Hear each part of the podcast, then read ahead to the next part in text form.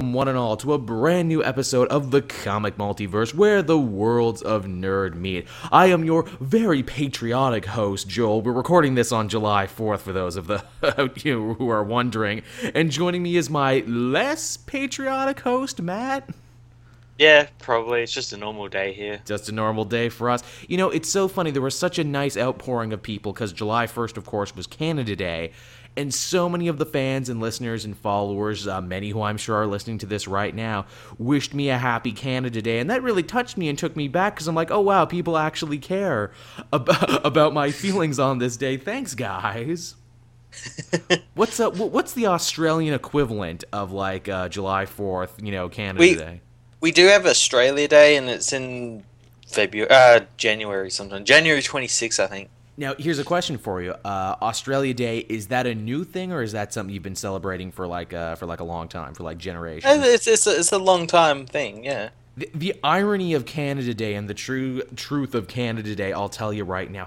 Canada Day was like a fairly new invention. It's only like about 30, well, no, longer than that, but it's not as old as the holiday we used to celebrate. Well, we still celebrate it, but Victoria Day used to be the biggest one.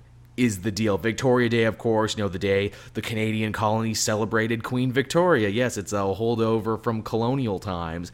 And that used that used to be the huge one for the longest time. That was the one where Canada used to pull out the stops. It's only recently, and I would probably say this is in reaction to how serious and how huge Americans do their July 4th, and it's just a couple days apart, has Canada really upped it in like the last, you know, decade, like in my lifetime. I've really noticed it where they're like, yeah, Canada Day sales, get your Canada Day t shirts and Canada Day fireworks. Where before, you know, it was never really a thing. But I think, you know, the stores and the outlets are like, no, no, no, no, no, let's make a big deal out of this like they do July 4th. Did they make a big deal out of Australia Day? Eh, yes and no. Like, it's just like a day everyone has off, and we have barbecues and drink. There you go. So a day that ends in Y. Yeah, pretty much. Day that ends in Y here in Australia. Good, good times. I'm really happy for July 4th. I finally got that goddamn Captain America waffle video out that I'd been meaning to do since since frickin' Civil War came out. That's the whole reason I bought the damn thing in the first place. Where I'm like, yeah, this will be a great tie into Captain America Civil War. I'll make a video. It'll practically pay for itself. Is Joel's reasoning at three in the morning when he's browsing eBay for things he absolutely needs? Thank God I don't have a credit card. I could fuck up my life real bad if Joel had a credit card. I'd be one of those guys drunk at 3 a.m. Okay, what things do I don't need but I want? I need a hundred of those little cocktail thingies that you put in the, the umbrellas. Oh yeah, I need, I need a a hundred. hundred of them. I need a hundred cocktail umbrellas. I need a hundred of those little cocktail swords, which I think are cooler than the umbrellas. You put that through stuff. Then I need a hundred cocktail weenies, and I need like a gallon of the cocktail sauce. Joel, you know it's just ketchup and horseradish. Shut up. I need it for reasons. you just come to my house, it's just nothing but finger food and bar food. It's like, what the hell? Oh yeah, I went on Amazon last night. Look, please take some shrimp with you while you go. No, seriously, take some cocktail shrimp. I have too much. And I think we all have that family member or that friend who buys too much shit and is always trying to get you to empty their freezer. Yeah. All got that person. So, uh, so how was your week there, Matt? I think it was pretty cool. I did some uh, really cool stuff at the start of the week for like TV and everything, and then I've kind of been chilling. I've, I've actually watched a couple of animes the last couple of days. I've been like Mm. I've finishing also. series. I've that I also watched started. an anime. Uh, I watched uh, the new Berserk. Did you get a chance to watch that? I finished it probably about two minutes before we started That's this. fucking hilarious. I see. I knew we had to talk about this because this the comic multiverse has become the it place for Berserk talk. Because I talked about it with the guest who filled in with you. We talked about it because we knew the next Dynasty Warriors was going to be a Berserk game. What did you think of it?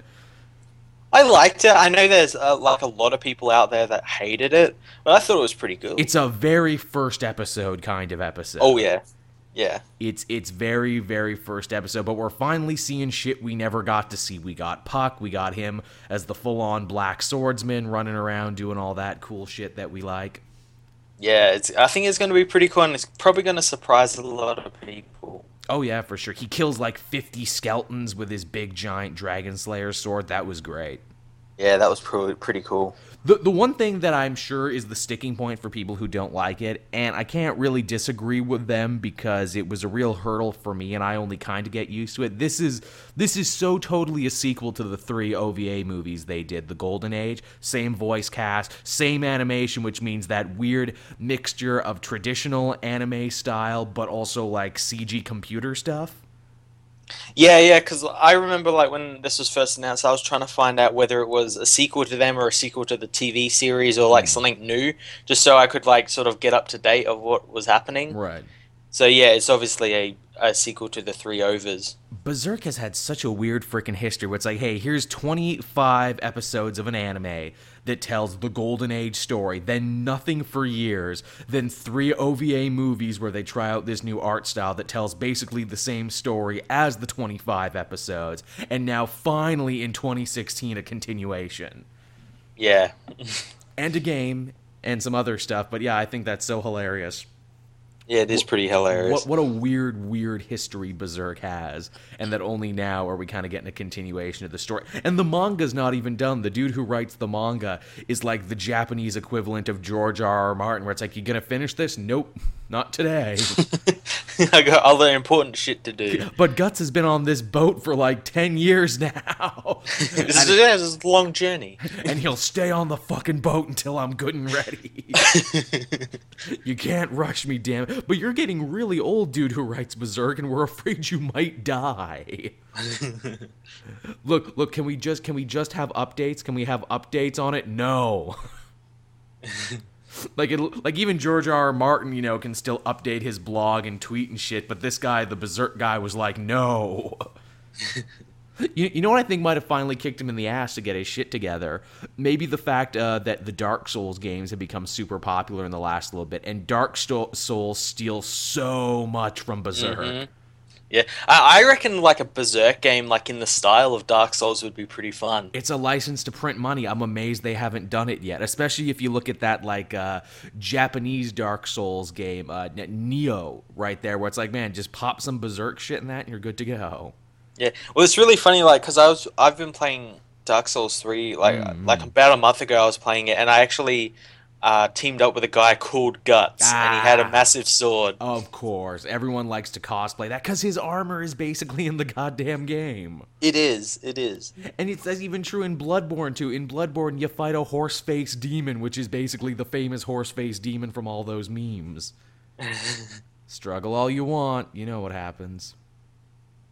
Yep, Ma- Matt knows what I mean. I I know what you mean. oh, that's the other thing about Berserk. Man, is it fun and cool. It's also incredibly fucked up. it is. It's really rapey. It's incredibly rapey. That's the one thing you can say about the first episode. At least there was none of that happening. Yeah. Like Ga- Game of Thrones is less rapey. there are certain Western movies that are less rapey than Berserk. is true. Uh, so uh, I, I guess with that, Matt, uh, is that is that everything? Uh, should we get to the news for this week? I think we should get to the news. Let's get on over to the news this week. Oh, you know, before we do, you know, I haven't house kept in a little bit. As always, you know, thank you everyone for supporting the Patreon and you know making this show a reality. Thank you everyone who's been downloading the show on Podbean. I should really do something with that at some point. We're getting we're getting roughly like 200 downloads a week, Matt. Ain't that cool? That's pretty cool. Yeah, 200 people want to download us and carry us around with them at all time. You know, that the, they want little Matt and Joel to be whispering in their ear all the live long day. That's good, people. This is for you. Uh, I know some people too, uh, like, uh, had to opt out of the Patreon thing for a little bit because like, you know, I, I'm gonna have to be going back to school soon. I'm gonna have to start saving some money. You know, do you mind? And I'm like, no, I understand. It's hard out there. I appreciate. it. You know, at least at least you came and talked to me there, so I'm not gonna think you're one of those people who give money and joy for a month, then back the fuck out. So I gotta ban them. at least, Yeah. at least you told me that's that's a real problem for Patreon uh, as a system for all you people out there who are thinking of starting your own for your own channels and endeavors and everything. Watch out for that. Yeah, because you'll you'll wake up one day and like, oh my god, I've got all these followers and they're giving me this money so I can make content, and then all of a sudden they all go because you know, for one reason or another, and they don't tell you. Yeah, it's kind of it's sad as well. Well, it freaks you the hell out because you're like in your Yeah. mind, okay, I have this much coming to me and I can plan it out. Then when the actual day the money comes in or is supposed to come, and you're like, oh no, that was like half of what I needed. Yeah, did I do something to piss these people off? yeah, what did I do? Damn it, what did I do? uh, but moving on from that, from you know the the, the harrowing chores that uh, that YouTube personalities have to go through, uh, we actually have some interesting news this week. Some cool new titles were announced. Uh, some different show stuff. Perhaps I guess we can start off with the first thing. Marvel unveiled uh, what the Marvel universe is going to look like post Civil War II, and what we essentially have here is what looks like the birth of two brand new Avengers teams. Now, the way they set this up was rather interesting. Is they put uh, they put like a puzzle, like a jigsaw puzzle, on their website, and then told the fans, "Hey, you know, uh, unscramble this." And because the internet is the internet, they unscrambled it rather quickly. Yeah, and it was pretty cool as well. It's they're, they're two really cool teams and really unique teams as well. very unique teams. Now, these teams don't have names yet, and in fact, maybe they won't have te- names. Maybe they're not even teams. But uh, what we can see about it is, is essentially they've been divided down the lines of uh, the old guard and the young guard. Mm-hmm. Yep. Is what it looks like, and the and the title there is "Divided We Stand," which of course is the new thing they're running with. On the left side of the team, we have quite prominently up front uh, Doctor Doom, who looks like Vincent Yep. Cassel, Yep. holding Iron Man's helmet. Yeah, so it makes me think maybe he's gonna become Iron Man or something, especially after like the last couple of issues of Mhm.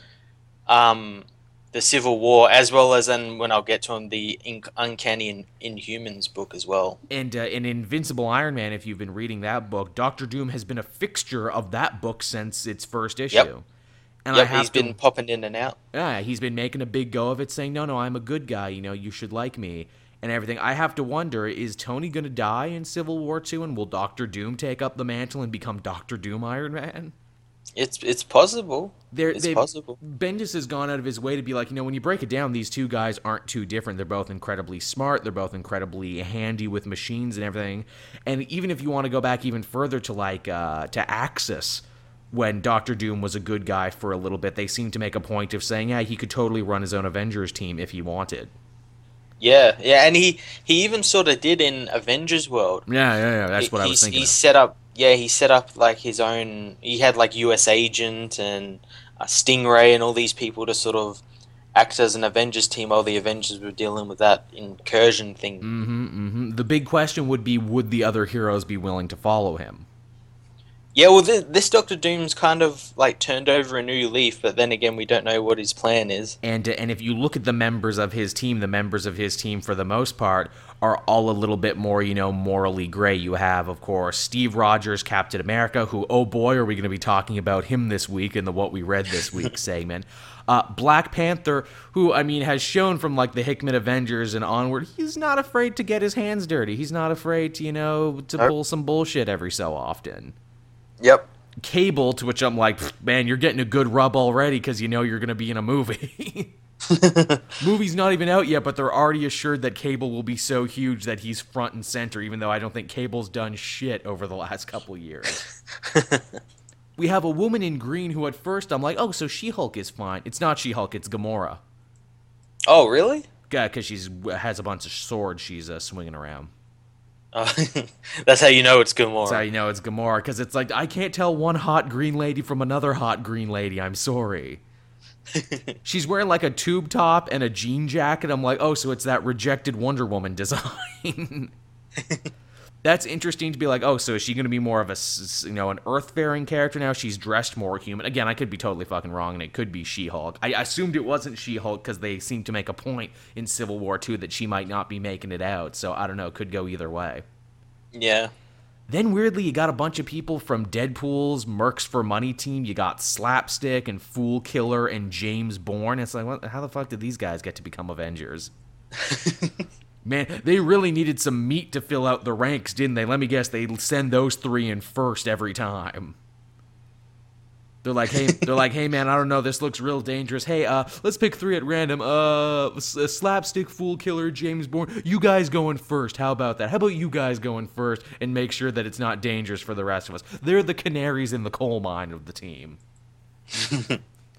uh, Jessica Jones, shockingly enough, is on this older team as well. Yeah, it's. Yeah, I guess makes sort of sense. She's had like a really successful TV show, and I guess her second season is coming up. And uh, and she was in Spider Man just recently. When I talk about what I read this week, Bendis finally worked her into Spider Man. Awesome. Which is hilarious because didn't you and I joke when the new Miles book started? Like, how long is it going to be before Bendis works in all his favorite characters? Uh, five issues. It was five issues Yep. until he reunited the Bendis bunch. Maria Hill is front and center, which is really surprising because obviously, after everything from Pleasant Hill to the Sam Wilson Captain America book to the current Captain America book, everyone has a major hate boner on for Maria Hill, and rightly so because she's been fucking up. Yeah, she has been. she's been fucking up across the board. She's been doing a lot of morally rep- reprehensible things, but maybe that's why she's a good fit for Do- uh, for Doctor Doom's team. And in fact, they seem to be playing up the idea in the Captain America book that she might be fired as head of Shield soon. So maybe she needs new work, and she's like, okay, I'm an Avenger now. Elektra also front and center on the team, which is surprising Yeah. that you Yeah. make that you make Elektra an Avenger before Daredevil. That's true, yeah. Although Daredevil has often almost had the chance to be it and been like, nah, I'm not. Yeah, he never saw it coming, so. Well, bringing it back to Bendis, uh, back when Ronin was a member of like the new Avengers under Bendis, the big reveal was it was supposed to be Daredevil. Only the fans figured it out, and Bendis was like, "Well, fuck you, fans, for figuring out. Guess what? It's Echo now." no, I almost did a sweet thing, but no, you don't get the sweet thing now because you figured it out. I love when comic guys get spiteful like that. You know, Monarch was another famous one where it's like, oh, you know, it's supposed to be Captain Atom. All the evidence leads it to being Captain Atom. No, fuck you, it was Hawk from Hawk and Dove. Even though none of the evidence points his way. Uh, Thor is also on the team, and this is the new Thor in his brand new costume, looking very ultimate. Yeah, it looks really cool. I like the new look. I'm excited to see what they do with him. And lastly, there's a big green monster foot behind him, which, what do we think? Fing Fang Foom? I'm thinking so because Fing Fang Foom was in the most recent um, all new Wolverine. Sure was. Or it could be um it's that dinosaur from that book. Oh, Devil With the- Dinosaur. But Devil Dinosaur is red. Oh, is he? Yeah, Devil Dinosaurs red. Or, quite possibly, if we're on the giant monster front, in the new Avengers, they created uh, a new character called American Yeah. Kaiju. Maybe it's Yeah. American Kaiju. Yeah, it could be. I think American Kaiju is a really funny character. I would like to see them bring him back. It's just a giant Godzilla with an American flag tattoo that shouts American slogans. It's great. Uh, actually, we'll be talking more about America as we move on because that's the third piece of news. But the other side of the team, which is made up of young characters, of course, we have Miles Morales, uh, Kamala Khan, Miss Marvel, uh, Doctor Strange, who was the one old guy on that team. Yeah, he's he's like the the, the dad figure. He's the cool hip dad who's like, "Oh, by the by the hoary host of Hoggoth, I will let you stay up till eleven if you join my team." Man, we love you, Doctor Strange. You're the coolest adult we know. He lets us drink at the Sanctum Sanctorum as long as he knows we're safe and won't be driving. He's that guy. Hey, kids, you can all use my Netflix password. Yeah, yeah, we have open Wi-Fi. yes. I'm trying to think of that. Like, how else could Doctor Strange entice all the young kids to his side? hey, kids, how about them memes? Am I right?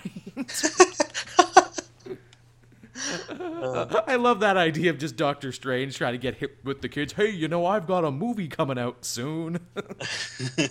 who, who wants to come to Doctor Strange's Sanctum Sanctorum and binge watch Sherlock? Man, I like that Benedict Cumberbatch guy.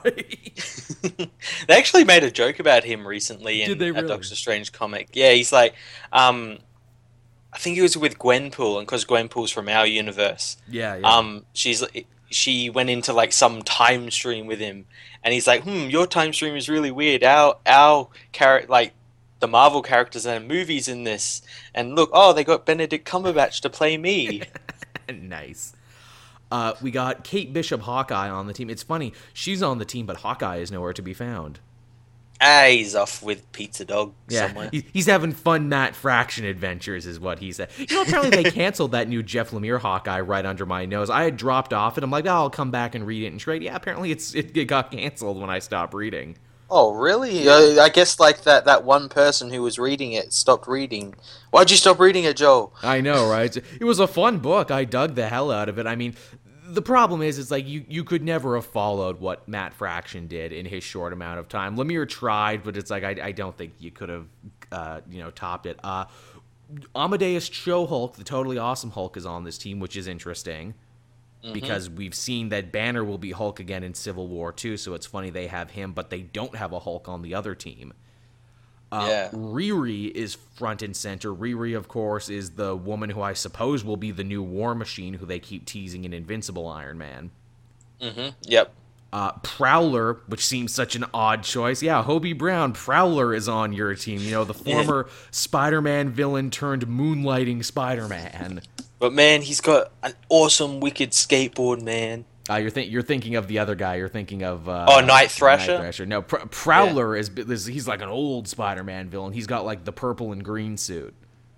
Oh yeah, that's right. Yeah. He was like a professional thief who became a hero. Then you got uh, Miss America, America Chavez, who's on this team. I like her. I've liked her since Secret Wars. I thought she was fun. I'm glad to see her on a team.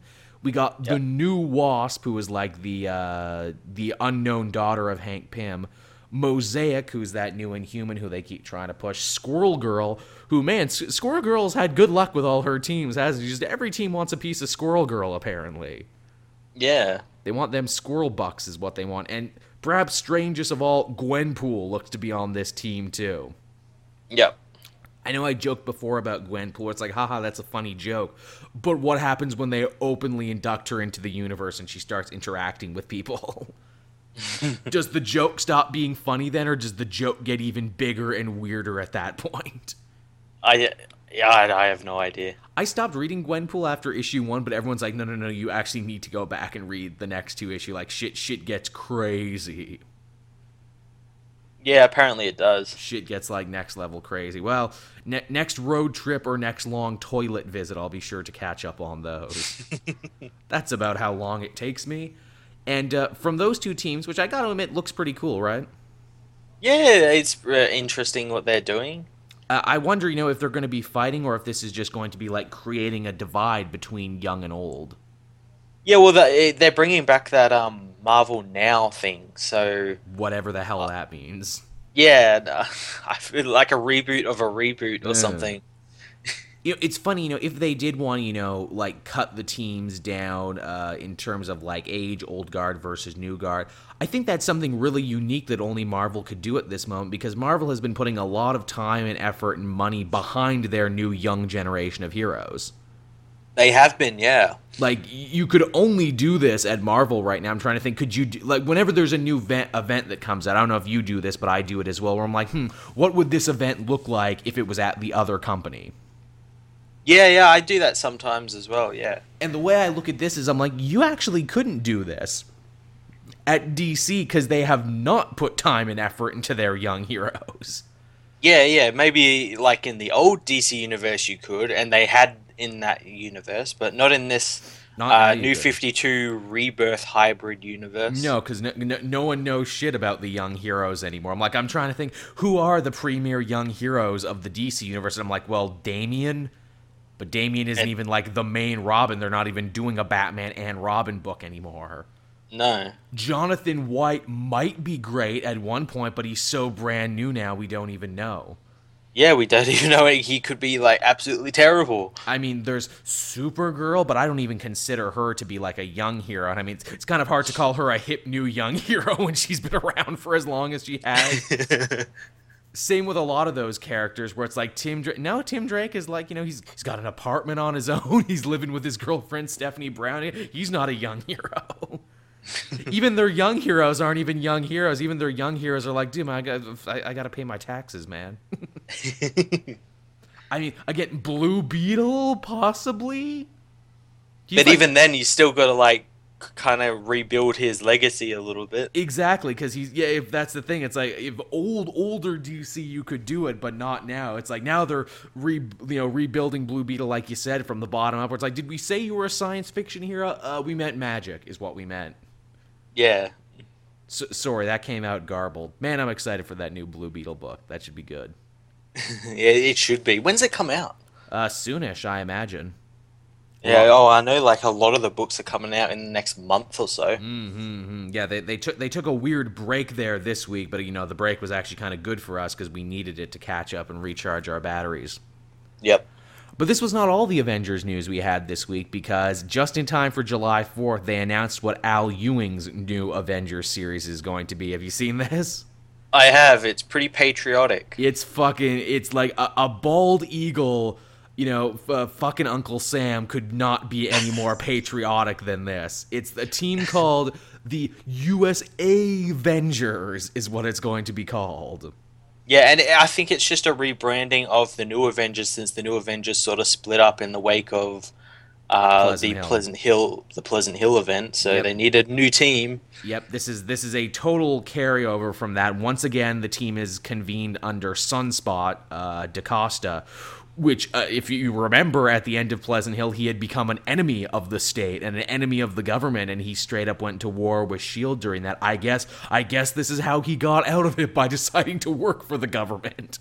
Yeah, and basically being right all along as well. So That's also true. That helps him out. Uh, his buddy Cannonball is coming to join him, and man, do I freaking love Cannonball's new costume. When I saw it, I'm like, oh, that is an awesome costume. He's got like the bomber jacket, Mhm. He- and, and oh, it looks so He's awesome. dressed like a World War II aviator, and I'm like, damn, Cannonball, how'd you get such a cool costume? Yeah, it looks so cool. It's so simple, and yet it's so perfect. He looks like the freaking Rocketeer, is what he looks like. he does, yeah. Only he doesn't need a jetpack because he can fly through the air. Uh, other members of the team include, uh, again, Squirrel Girl. Squirrel Girl is getting around, isn't she?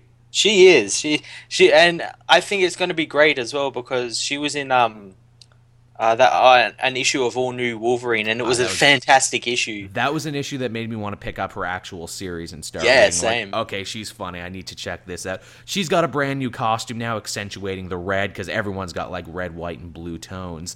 Uh, Yeah. Speaking of red, Thunderbolt Ross, the Red Hulk, is also on this team With the mustache and glasses and big guns. and stars and striped shorts. Yes. Which is so awesome. It took me a second to be like, wait, how is he Red Hulk again when Doc Green took all the Hulk powers away from everyone else? How, how did he get his Hulk powers back? I went and stood in front of an X-ray machine and got Gamma powers he, again. he put like a dozen hot pockets in the microwave and just stood there. It's like any minute now. this is the radiation I need to get big and red again. It- red Hulk is one of those characters that I always really liked, but I always felt they never found the right team for him, the right makeup, and the right dynamic for him. hmm Like he was the leader of that Thunderbolts for a bit with all the anti-heroes. This will be funny because it looks like he's working under DaCosta, so that'll be fun. Yeah, I I guess he'll probably try and be the leader of the team, but he's not really. he'll- I'm in charge now. I've got the mustache. You, you beat me to it. It's like, have you seen this mustache? This mustache is a symbol of my military bearing, damn it, and I get and I got cookies stuck in it all the time. this is a command mustache. Look, DaCosta, unless you can grow a mustache. and then DaCosta does grow a mustache, but it's like his hair, so it just has like a white streak in it. uh, then we got Pod, which was the robot from New Avengers. I don't know what Pod's deal is because I wasn't reading New Avengers. well, Pod was a man before, and now it's a woman. It's a woman bot. Well, I mean, you know, the, the robot had an identity crisis and it decided that it was always born a fembot on the inside. And so it underwent, you know, reassignment mechanics, I guess. and now B- B- Pod identifies as a woman, and that's fine. It's 2016. Stop letting robot, or, you know, g- g- get out of here with your gender binary robotics. Man, man, man, that was a hard joke to come up with. I'm like, wait, where, where am I going with this? Because I was trying to get all the words right. Uh, also, D- Doctor Ho, Doctor Toni Ho, is back as the Iron Patriot. So the Iron Patriot found a team. Yeah, it looks really cool as well. It's a really big suit. It's bulky. It's it's it, it reminds me of like the Iron Giant or Big Guy from Big Guy and Rusty. Yep. which is that's another instance of like, man, the Iron Patriot suit is so cool. I can see why they keep bringing it back, but they've never been able to make it stick. I hope it sticks this time. Yeah, I I don't know yet whether it'll be coming back for good or whether it'll be like one of those oh it's here for a couple of issues and then they're just going to go back to like a normal Iron Man esque suit. I dig that they made it big and bulky because it definitely helps like differentiate it from Rhodey's War Machine and from Tony's you know actual Iron Man suit and whatever Riri's new uh, Iron Man War Machine type suit will be. Mm-hmm. And the last member of the team, and this is perhaps the most interesting, Daniela Cage, the time traveling daughter of Luke Cage and Jessica Jones, as the Captain America of the future. Yeah, that was really weird. That one blew me away because when I looked at it, you know what I thought? I'm like, oh, it's Miss America. It's you know, it's uh, it's America Chavez. Oh no, wait, she's on the other team. Oh crap, that's Luke Cage's daughter from the future. Man, they've been building her up a bit, haven't they? From showing up in a bit part in that old man Logan Secret Wars tie-in to now being this. In fact, I wonder is that the world where she's from, or will it be a different world that she's from? Yeah, so like she's like another survivor of that world along with Logan. That would be crazy. He would finally have someone to talk to. That would be pretty cool, and it'd be a Captain America type figure as well. It would be go along with like how Captain America was talking with him when they were both old men and everything. Mm-hmm, mm-hmm. Now the reason apparently that she's on this team and in the present is that she travels from the future to track down her arch nemesis, the Golden Skull, who is traveling to the past to try and like you know sure up his power. Hmm. Which of course leads the question: Well, who is the Golden Skull then? I imagine he's going to be someone we know. Yeah, yeah. Hmm. So there's a mystery for it. I'll, I'll tell you this: like uh, Al Ewing's writing to me has always kind of been hit or miss. I've much rather preferred his like solo titles to his team titles. Yeah. Is the thing. I never read his new Avengers. I never read the Avengers he did before with Luke Cage, but I really want to read USA Avengers. I liked his new Avengers. It was, it was pretty cool. Uh, I especially liked the stuff with the, the American kaiju and everything. Mm, that was a fun I story. I liked all that, and I, I think this is going to be a pretty cool book. What I like about this one is that where all the other Avengers books are totally so self serious, this one looks to be tongue in cheek. This one looks like it's having Yeah. a laugh at itself, as it should be. Yeah, you you can't really do like that sort of thing seriously nowadays. Anyway. N- not in a post Team America world. Like, they are literally Team America. Their Yeah. battle cry might as well be USA Avengers, fuck yeah. Coming again to save the motherfucking day, yeah, Avengers, fuck yeah. and, and it's interesting too because that team also seems to be made up of young and old, which is different from the other teams if those end up being the teams we think they are. yeah. So it'll be funny to see that go. I wonder if yeah, if I, I mean it's it's, it's kind of weird and kind of unfortunate because on one hand I'm like man I can't wait to read those books. Then on the other hand I'm like wait you're shaking up the Avengers status quo already, but we've only had all new all different for like eleven issues. what the hell, man? Yeah, it's really weird. At least let me grow to like these until you break it up. Although I guess with Civil War 2 you could only break them up. Yeah, that's true. and and have it make sense. The, the other thing that was kind of floating around, and maybe you saw it too, they had ones with like uh, Miss Marvel, Nova, Spider Man, and even Cyclops. They had little banners over them being like uh, "I quit," whatever that means. I think so. Yeah, I think I saw some of them on Twitter. Again, I'm not. Oh, I I think Amadeus Cho had one too. I'm assuming because it's all the young heroes saying this. I guess that's them saying we quit what the old folks are doing because you know the old folks led us to a to not one but two civil wars. Screw you guys, we're taking our super balls and going home. We're forming our own teams now. Which honestly, you know, that's that's not a bad direction to go into. Honestly, that's an interesting repercussion of a second civil war. It is. Yeah, it's. I I don't know where this civil war is going to go anyway. No, we're two issues in and no one's really thrown a punch yet, which is funny. Yeah, well, well, we'll get to that when I re- when I talk about Me and Humans book. Oh, okay, cool, cool, cool. Uh, what other stuff happened this week? What is what is on my list? Ooh, ooh. So, uh, Adult Swim was doing the rounds this week with a cool little behind the scenes thing for the new season of Samurai Jack, and the big reveal is that this is going to totally be R rated now. Yeah, I, I when I heard this, I'm like, oh crap! What are they gonna do in this series now? They're like, yeah, it's it's on Adult Swim, not regular Cartoon Network. We can get away with stuff that we could never get away with before, and we respect that all the people who have been clamoring for a new season of Samurai Jack, they're they're all guys our age now. They're all we're all guys Yeah. in our twenties, and they're like, yeah, we want to actually up the you know uh, up what we can get away with. And the first image we've seen is jack with like a big ass beard and seemingly caked in blood. Not oil not mud not all the stuff they had to be clever about back when it was on cartoon network but like actual honest to god blood he seems to be covered in. Yeah, he looks really, really old man Loganish. you beat me to it. It's old man jack now. Actually, apparently he's going to be really old man Jack because the way Genndy Tartakovsky was talking about it when we join Jack in this series, it's been a couple years since we last saw him. yeah, yeah, and he's got like a new suit of armor and everything. Yeah, he's saying that this is kind of like Jack needing to get back in the saddle. I'm going to assume, and you know, you can tell me if you agree or not. I'm going to assume that in the interim of like the last episode and the beginning of this new series or season or whatever you want to call it, mini series, I'm going to guess Jack just said fuck it and gave gave up trying to get back to the past. Yeah, I think he's just now living in the future, Yeah, just living in the chilling. just chilling, you know, do it, enjoying that internet. Lots of stuff on the Yaku net to check out. Going to more raves. That, that's one of my favorite episodes of Samurai Jack, where he goes to the rave. Yeah, Oh, that rave episode is great. So yeah, I, I, like you said, I'm sure they're going in a total old man Logan direction. I'm sure he doesn't give a fuck anymore. I'm sure he stopped.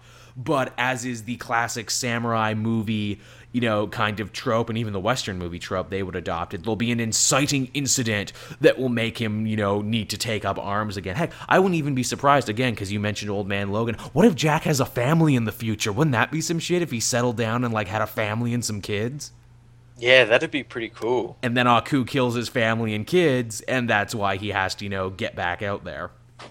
Yeah, and then that'd like maybe give him maybe that will involve like some maybe some type of time travel where he has to go back in time to sort of right that wrong and still have a family and everything. Yeah, wouldn't that be crazy? That would be. I, I mean, I, I'm all for this. I mean, sky's the limit for where they could take this show, and I'm really interested. Apparently, he's going to keep the beard too. Genndy Tartakovsky says. Like, Oh, yes. he's, he's keeping the beard. He's he's going full on solid snake. He's going to keep the beard. Awesome. You know, he'll keep the beard until like the final episode where he has to shave it all off and put his top knot back on and basically dress like he did at the beginning of the show. So things come full Yeah. circle. They, uh, Yeah. they didn't let us hear the new Aku voice because obviously Mako, the man who did the voice of Aku, sadly passed away. But apparently they got a good sound alike. Awesome. They also said too for a second they thought about actually like rebranding Aku to try and like m- explain why he sounds different. Oh yeah, yeah. I like like make him like a descendant or something. or like do the Doctor Who thing, be like, no, he regenerated. Yeah, that's what happened. Yeah, yeah. But in the end, they're like, no, no, he was the funniest character on the show. If we reinvented him too much, we'd kind of be betraying everything we did this for. So, no, we'll just get a good sound alike and we'll let him continue the way people remember. Ah, that's cool. That is cool. Phil LaMarr, back as Jack, so you know it's going to be good. Oh yeah. I hope we see the Scotsman again. The Scotsman was my favorite. Uh, yeah, he was so cool. Scotsman was amazing, and as someone of Scottish descent who has been to many Scottish weddings in my life, that du- that dude is basically just my extended family. in fact, in fact, to blow your mind, uh, the first episode where we see the Scotsman, where they like meet each other on the bridge, Yep. that's like a real honest to God Scottish folk tale that I have heard at weddings many a times. You know, obviously some people tell it in a jokey fashion and it gets a little bit filthier, but yeah, I remember watching that show on Cartoon Network, that particular episode, and being like, dude, I've heard this story. I've heard this story before of the two guys meeting on the bridge and being too stubborn to let one go the other way. just just goes to show you the type of cool shit they had going on there. Uh, Yeah. Moving on, moving on from old cartoons we love that are getting getting resurrected to some news about some current TV shows that have had some development. So apparently, uh, Draco Malfoy actor Tom Felton has uh, inked a deal to appear in a recurring role on Flash season three. Oh, so Iris's new boyfriend. you know that's what's gonna happen. They're go- they're gonna undo the happy ending they had at the end of last season so he can chase her some more. Yeah, yeah, and he'll be like a like because they're doing this whole um Flashpoint. uh, flashpoint thing. She she'll like be like married to him or like be involved with him or sometime, and he'll be like a villain. Mm, you know, I, I, you know, I had a whole other theory, but what you're saying makes literally too much sense. So probably. Yeah, well, he plays a villain in literally everything he's in. So even, even though apparently he's a very nice guy, is the yeah, thing. he is. I've met him. Uh, he is a really nice guy. and just a dude who wasn't afraid of getting typecast as a villain for the rest of his career. So, so good on you, Mr. Felton, wherever you are.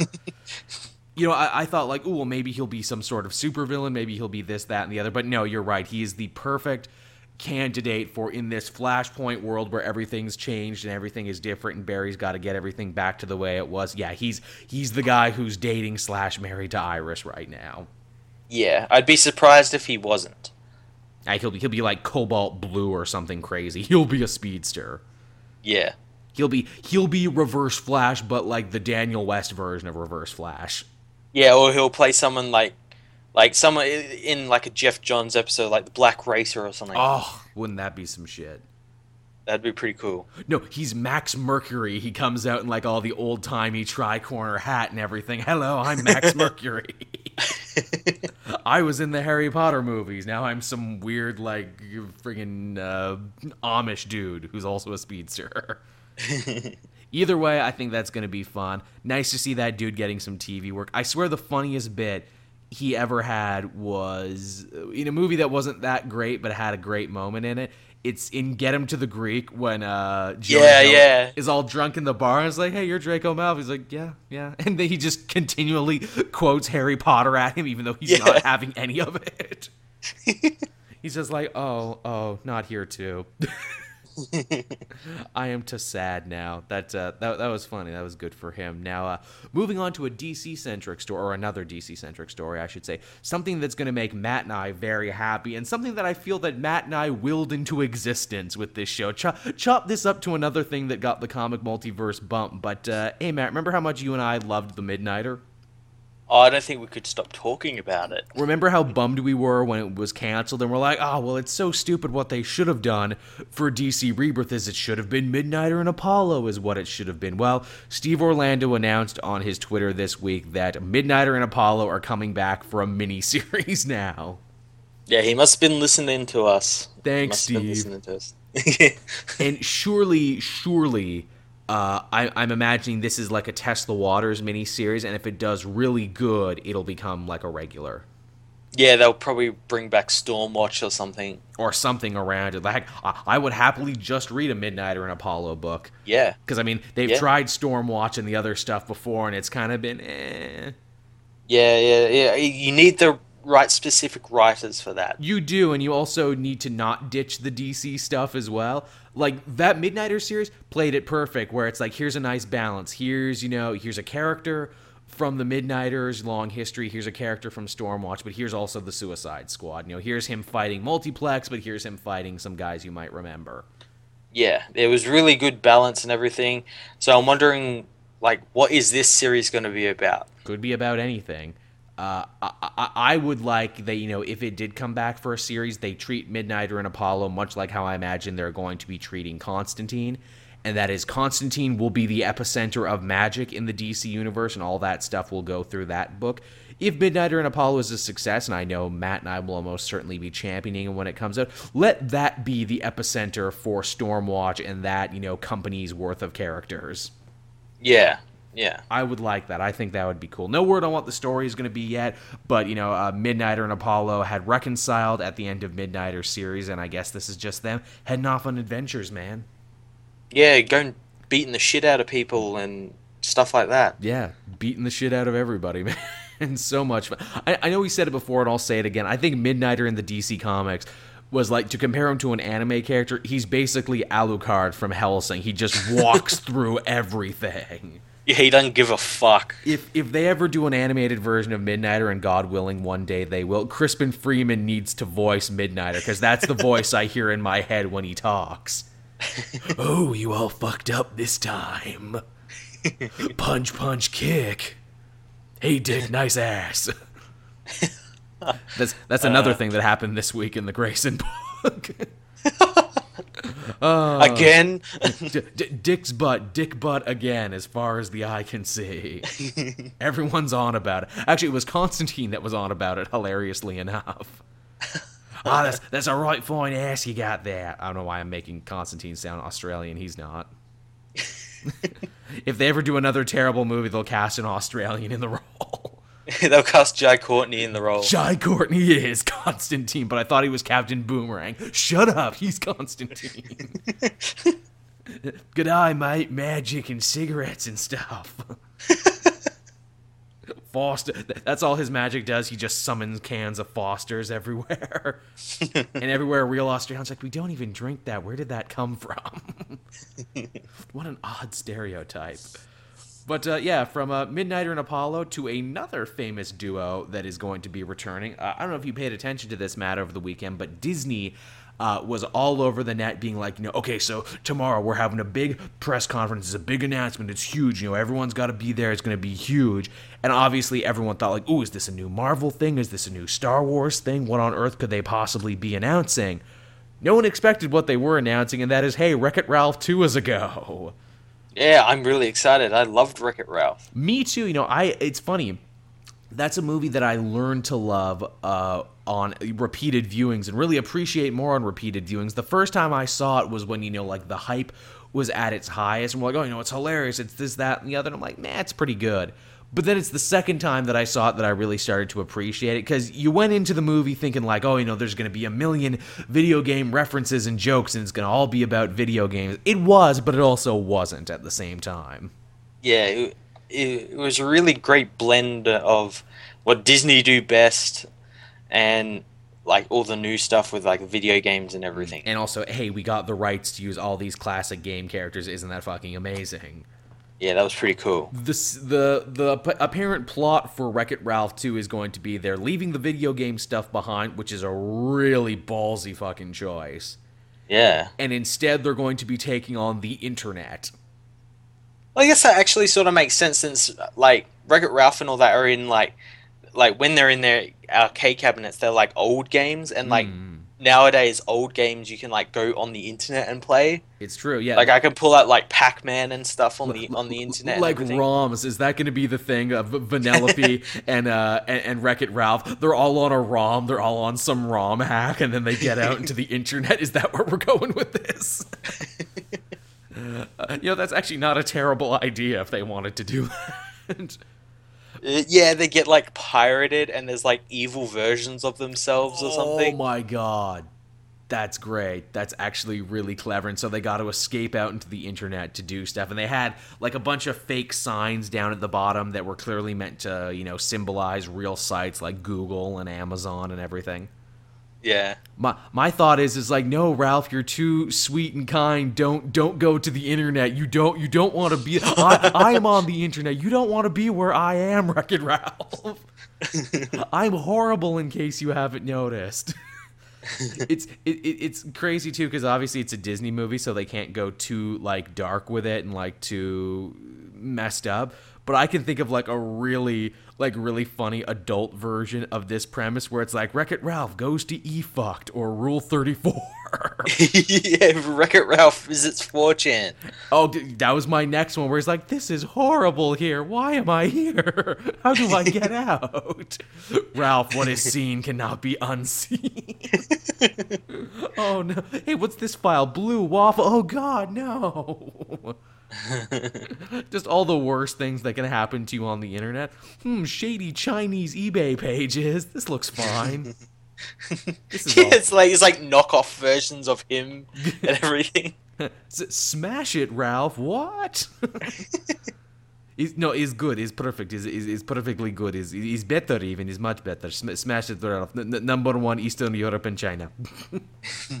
dude, dude, imagine that freaking uh, Wreck It Ralph goes to like the Pirates Bay and it's literally just a bunch of pirates who steal him and say, we're going to put you out online. In fact, here's a copy of your first movie that we shanghaied on the internet seas.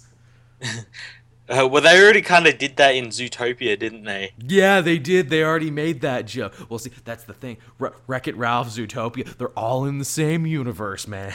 hey, it wouldn't surprise me. I mean, people have been bandying about that uh, Pixar shared universe theory forever, so would it really surprise you that this new reign of Disney movies all take place in the same timeline? Yeah. Tangled is all the way in the past, Zootopia is far in the future, and Wreck It Ralph is somewhere in the middle. Yep. There you go, everyone. I just I just said that now. Figure it out. figure it out. It's not my job to do it. Figure that out. Uh, speaking of which, this is like the Zootopian Frozen people who are working on this. So they didn't throw any scrubs on this project. They uh, they actually threw their A team on it. Yeah, that is going to be really cool. And, and usually with Disney sequels, they carry like this stigma of being really horrible. But honestly, you know, the world of Wreck It Ralph was so interesting.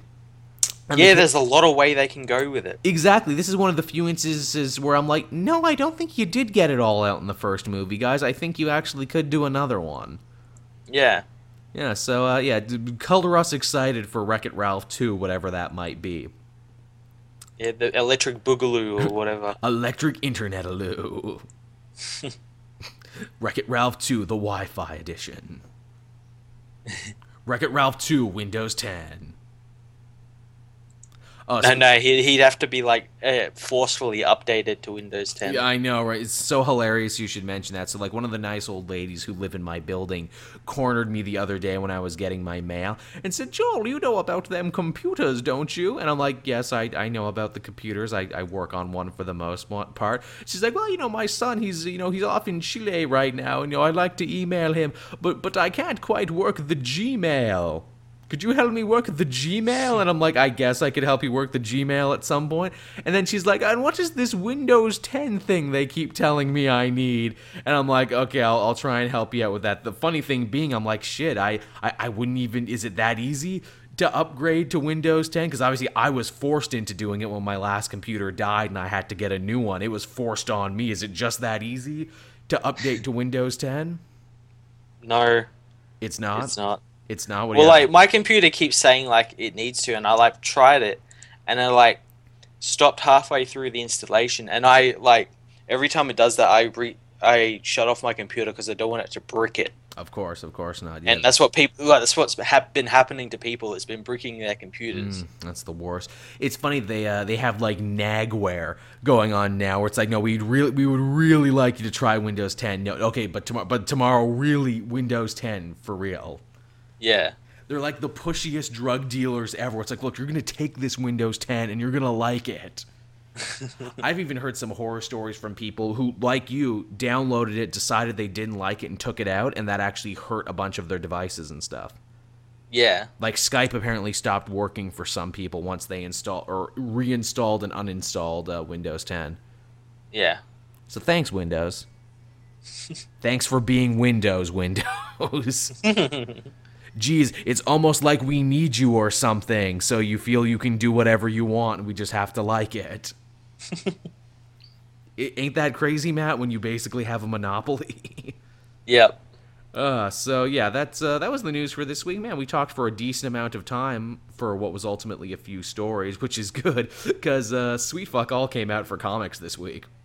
No, that was like four comics pretty much. I only did about four, but you know that was kind of a good thing too because I got to experiment with some new videos. Like I said before, I did a caped kitchen with those America waffles. I finally got to justify owning that, and I launched a new series too called Required Reading, where I basically break down essential issues in characters' histories that you need to read. Cool. Yeah, I, have been th- like playing with the idea of doing something like that as well. Like maybe doing like specific storylines. People have asked you, me to do that. Go read. Yeah, people have asked me as well. The, the issue with that, no pun intended, issue, ha ha ha ha ha. The problem with that, I find, is like, you know, but everyone is doing that right now. And in some cases, yeah. some people are doing it so much better. How do I make mine different, you know? Yeah, that's the problem. You end up being pretty much like every other channel out there. Exactly. You don't want to. That, that, that's a thing because you know people I'm sure ask me and Matt this all the time. You know, I want to start a YouTube channel what would you recommend I do? Be different. Don't go with the crowd unless you feel you can do it better. And also make content that you yourself would want to see. And I noticed that in all these other shows out there where they talk about comic storylines and everything, very rarely do they talk about individual issues or even where and how they're collected. And I had a really clever idea there, Matt. I told people about the issues, then down in the link below, I'm like, hey, here's some links to the books from Book Depository. If you buy them through my link, I'll make some money. Help support this show. You get a good read, and Joel Joel gets some pennies. I will dance for these pennies. But yeah, that's that's what I did this week. Would you like to go first for what you read, or should I? Uh, you can go first. Okay, I guess the big book this week that everyone was talking about it was it was hotly, hotly anticipated, which is something you rarely say about comic books, but that was Captain America Steve Rogers number two. Yep, I read this as well. You, you may remember, Matt, but a while ago when the first issue came out, people lost their goddamn minds. Oh god, you couldn't turn anywhere without someone losing their shit about this. I, I have rarely seen backlash like this. I say this backlash easily dwarfed the Superior Spider Man backlash and even the Grayson backlash from a few years ago. Yep. It got very ugly very quickly, is what Mm-hmm. it got. And I think that really has to do with the fact that Captain America, even more than Superman, arguably, kind of trumps the medium in which he exists. He's more than just a superhero, he's a straight up pop culture icon. And the fact that someone might even, you know, m- might even have the gall to imply that he might possibly uh, have any manner of Hydra affiliations cause people to completely go nuts. Even even when Superman renounced his American citizenship during that run, people didn't get nearly as pissed off. Yep. I think it was just kind of like the right controversy at the right time, perhaps. Yeah, oh yeah, God yeah, with like the elections and This was the Everything. Time. Yeah, this was the time for it. You know, this was definitely the time for something like this to really take hold and grab people by the short and curlies, and it did so much to the point that it almost eclipsed DC Rebirth, which came out the same day. which I'm sure DC was pulling their goddamn hair out. Where it's like, we finally gave you people what you wanted, and you're talking about Captain America. God damn you all to hell. Almost to the point where I felt bad for DC, where I'm like, no, no, no, but they're doing great work, though. Everyone, Wally's back and Green Arrow is cool. Stop talking about Captain America for a minute. but yes, so the second issue came out this week. And wouldn't you know it, like everyone who has read comics before in their lives would tell you, they answered all the questions in a single issue. Yep, and it's like what we were saying, like just wait for the next issue. They'll explain and everything. And I like that there's people out there that think that because of the negative reaction of a comic from a month ago, they rewrote this comic. I'm like, you have no idea how comics work, do It's, you? it's the dumbest thing ever. The fact is, comics are written months, sometimes even years in advance if the writer is busy, which Nick Spencer is. Fact of the matter is, this second issue was probably already being drawn, colored, lettered, and completed by the time that issue one was already out on stands. Yeah, chances are it was probably even already printed. Yeah. But of course, you know, when angry people are angry, telling them they're wrong makes them even angrier. Go figure. Yep. But yeah, it's it was just it's such a, even in retrospect now when you actually read the book and figure out what the reasoning is, the people who lo- lost their minds look even sillier now because you couldn't have got a more comic booky explanation. Mm-hmm. Like, th- like this is the most comic book explanation I think I've ever heard. Now, if people wanted to complain and be like, "Oh, well, you know, that was a lackluster twist," sure, whatever, that's your right. I'm fine with it. Personally, I dug it, and I'll tell you why I dug it. Uh, for those of you who don't know or who have only been slightly following along, the big reveal we find out here is that Steve Rogers, when he was resurrected by Kobik, or well, I mean, I say, well, res- he was half dead, but also resurrected and had his youth Yeah. brought back to him.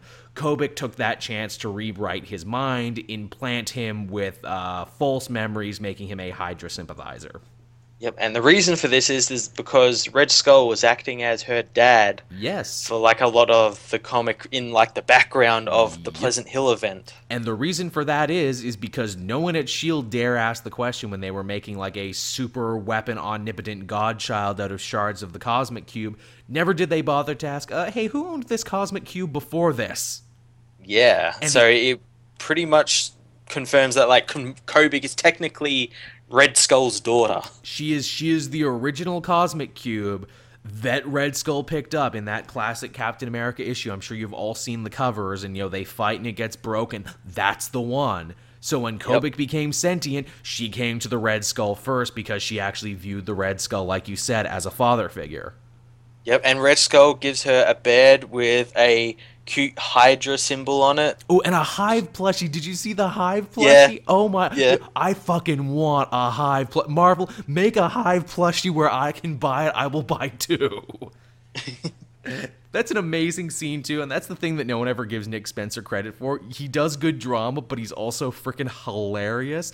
So you get this great image of Red Skull reading Kobik a bedtime story. It's like, and then the Red Skull took over the world, and Hydra reigned for a million years, and everyone was very happy. The end. Man, Red Skull, that was a good story. but yeah, that's that was the reasoning behind it, and the further reasoning is that you know Red Skull is bored ever since he got the brain of Charles Xavier. Yeah, he's gotten a little bit too powerful, Mm-hmm. and now he's bored. He he's like he's like I am too OP for this game, brah. I need to nerf myself in the next update. he's like, look, the fact is I'm a conqueror, I'm a warrior, I'm a warmonger, and I can steamroll anybody now with my mental powers, and it's just not fun anymore. Yeah, I'm too jacked. I'm too I'm too beast mode is what I am. I need to create the most convoluted plan I've ever created. And by God, has this man had some convoluted plans in his Oh, yeah. time. Remember when he masqueraded in the brain of a Russian for a little bit? yes, yes, I do. Was wasn't that a crazy plan? This is topping that shit now, where he's like, no, it's not enough for me to kill Captain America, Steve Rogers. I need to eat him up from the inside out. I need to make him turn against everything he ever believed in. And I need to make him a secret enemy of his friends to the point that where if my plan goes the way I want it to, Bucky or Sam or whoever is going to have to take Cap down which is an insidious plan, and I cannot wait to see where it goes from here. hmm Yeah, it's really cool. An- another angle, too, that I'm sure they're going to be running with because they kind of reflected it in Kobik and are now reflecting it in Steve this idea of nature versus nurture and what truly makes us evil. Yeah. Like Kobik is ultimately super sympathetic for the whole thing because she is she's a child. She doesn't know she's been manipulated this whole time. Yeah. as, as she said endlessly throughout Pleasant Hill, I just wanted people to be happy, and unfortunately, because her mind has been twisted, what she thinks makes people happy is Hydra. Yeah, yeah, it was, it was really weird. it's weird but super interesting at the same time, and despite what people were complaining and going on about, no, Steve was not mind controlled. This is not mind control. This is implanted memories. This is a completely different storytelling device. Yeah, and it's really interesting as well. That's th- that's what a lot of the rage came from. It's like, yeah, but Marvel lied to us though. They said it wasn't going to be brainwashing, and it was brainwashing. A, it wasn't. B, mm-hmm. and I don't know how you feel about this, Matt. Honestly, I don't think the writers need to tell me anything. Yeah, I don't think so either. It's their story. I I wouldn't ask. I mean, look, writers are artists. They can say whatever they want. That being said, when they do lie, I'm quick to make fun of them for it. Perfect example uh, over in DC when Geoff Johns was like, you know, oh, it's, it's a brand new era in DC Comics. We're not going to let the movies and TV uh, impact what we do anymore. Then why is the Suicide Squad the same team from the movie? yeah, here, here, here introducing the new Suicide Squad in their movie costumes. because shut up that's why and, and this is even what this is, is isn't even a shut up that's why moment this was more of a no i'm gonna actually try and protect my twist a little longer so you'll enjoy it when you actually get a chance to read it yeah, i don't think there was anything malicious going on here i think anyone who got their feelings hurt was again maybe just overreacting a little bit yeah, and you don't have to like the story. I didn't like Dimension Z and didn't read Captain America for a long period of time. This has got me back. This has made me want to read Captain America again. Same. I never read any of that. I'd seen some pictures of it and everything, and was like, eh, it's not really my thing. But this is. Sometimes you got to do crazy shit to get people back. I mean, heck, so many people got back into Spider Man because of Superior Spider Man. It got me back. I dropped it after one more day and couldn't give a shit. But then they're like, no, no, no, but Doc Ock is living in Spider Man's brain. I'm like, oh, well, this I gotta see.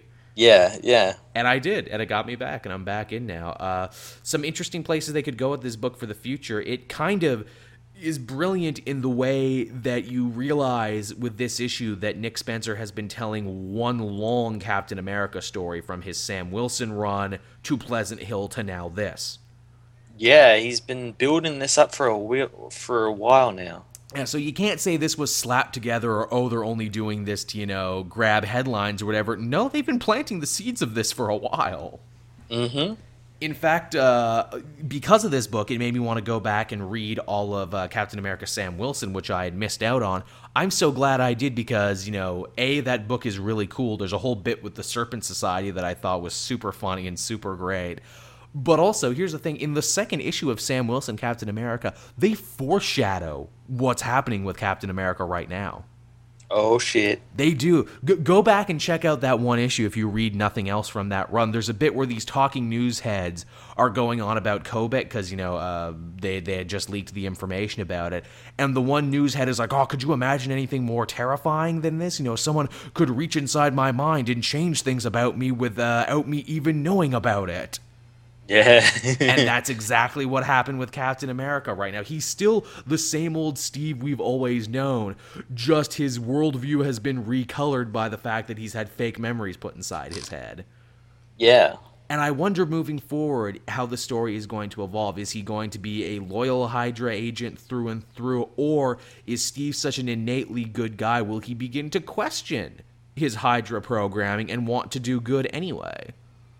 Yeah, I, I don't know. I think he will fight against it. Like it'll be that whole thing where it's like America overcomes everything. And yeah, yeah, that's the thing. Which people were so quick to say this is the most unpatriotic story ever, and I'm like, you, you know, he's gonna win, right? You, yeah, he, he's not gonna lose. He's Captain fucking America. You know he always wins, right? And he'll probably give a speech about how we can do it, America can do it because America can do anything. I don't like it when Captain America is uh, is critical of America. And I'm like, he's a walking flag man. He's gonna have to comment on it at some point. these these people completely forgetting. It's like, hey, remember when he was Nomad? Remember, you know, when they killed him and all this other stuff. Uh, but that's that's Captain America. Uh, like I said, I'm actually interested in this book now for the first time ever. And, and, in a weird way, I'm actually kind of upset that they answered all the questions in the second issue because I was really hoping the controversy of this would stick around for a bit and that that would jack up views on my video. Yeah, I was hoping it was going to stick around for a couple more months and just like rile people up even more with Cap going and doing Hydra things and everything like that. Only in like the second to last issue be like the big reveal. Mm-hmm. And if people are saying that's trollish of us to say, yes, yes, it is. yes. it's absolutely trollish because, man, my, my first issue review of that, like, I knew I was going to cover it, but I didn't know how badly I wanted to cover it until the controversy. It got like 5,000 views in a day, which, you know, for, oh, a, nice. which for a single issue is pretty solid. This new one has like 2,000. It, it might hit three by the end of the week, but I'm like, man, that's less than the first one. that's good, but it could have been better, though. well, my review for it's coming out later today. Nice, nice. Uh, so, so what else did you have this week, Matt? Uh, I had Uncanny Inhumans issue 10 and 11. I fell behind, so I, I, I reviewed these two at the same time. Yeah, yeah. Uh, issue 10 was really cool. It was a reader centric storyline when his dog got possessed by the capo. Oh, no. So he had to go like look for it, and he ends up getting captured, and he, he actually ends up killing a bunch of people, and something readers hasn't really done. So it was kind of like a big sort of shock moment in the comic. I, I like the Inhumans book, but I'm re- I'm like letting a couple issues culminate and then going back and reading them. Yeah, well, you're gonna want to read issue eleven because it's a Civil War tie-in. Uh, oh boy, is it a Civil War tie-in! so you know in Civil War Two how Tony sort of goes after Ulysses. I sure do. Yeah, well, Medusa doesn't take kindly to that. No, she so doesn't. She, so she fucks up Tony Stark's life. She takes all of his money. Oh. She uh, blows up all of his houses and cars. Oh shit. Uh, she uh, does like a bunch of like romantic scandals and stuff from him and everything. um, and she this is all like while he's away doing stuff, so he's not like getting hurt or anything right, by this. Right. Um, and it sort of culminates at the end with Triton hiring Maximus the Mad to blow up to blow up Stark Tower. Jesus, Medusa don't play. Yeah, but Medusa didn't know he was going to blow up Stark Tower. That's true. E- even though, if you remember, uh, what is it? Karnak wanted to like punch the whole building down in Civil War Yeah. II. Yeah, yeah. So yeah, she doesn't fuck around. Which, which actually, the reason that sh uh, that Karnak wanted to punch it down, that probably means that they're going to be really easy to frame the Inhumans for if they do end up destroying Stark Tower. Yeah, well, I think that's like what this whole thing is with him, with Maximus blowing up Stark Tower. Is like I think Triton went a little bit too far, and yeah, I think they're gonna sort of have to frame them now somehow. That sounds like a winner. I'm all for that. Uh. I, read Dark Knight Returns Master Race number five this week. Yes, that series is still going on. I actually I forgot about that. I was going to read it and then I completely forgot about it. It's it's a big nothing issue for what is ultimately turning out to be a big nothing event. This is this is what happens when you write a comic to balance your books and not because you actually had a story you wanted to tell. yeah. And it's not bad, is the thing. It's perfectly acceptable. It's just nothing amazing. Mhm. It's boring, and a story like this shouldn't be boring. It shouldn't be. It's got like some of the best stuff like to make a story. You got all these evil Kryptonians Mhm. and an old Batman and an old Superman coming back together to fight them and all these other heroes, but yeah, it's just eh. This uh this issue also starts backpedaling on a bunch of stuff too. It's like, hey, remember how Superman got a great uh like sacrifice moment where he came to blows with his daughter and everything? Yeah, he's not dead. Aquaman had a magic pin from Atlantis that breaks him out of the black holes. Of course he did. Of course he did. So he's fine. Also, hey, remember when Flash broke all of his legs and it looked like he was dead because he tripped on like a manhole cover like an idiot? Yes. Uh, his legs are still broken, which means he can't run and solve all the problems. But uh, but he's alive though, Oh. and I think Batman was gonna build him like robot legs or some shit. Oh, next they're gonna say Green Lantern's still alive because he found his arm and sewed it back on. you joke, but possibly. uh, yeah, so apparently Batman defeats all the Kryptonians in issue 5 because he had drone robots seed kryptonite into the clouds, so he literally makes it rain kryptonite. Oh, because that's a storyline that hasn't been done before. He makes it rain kryptonite, but he makes a point of saying, oh, but it's only diluted kryptonite, though, so it'll only hurt the Kandorians and not the good Kryptonians.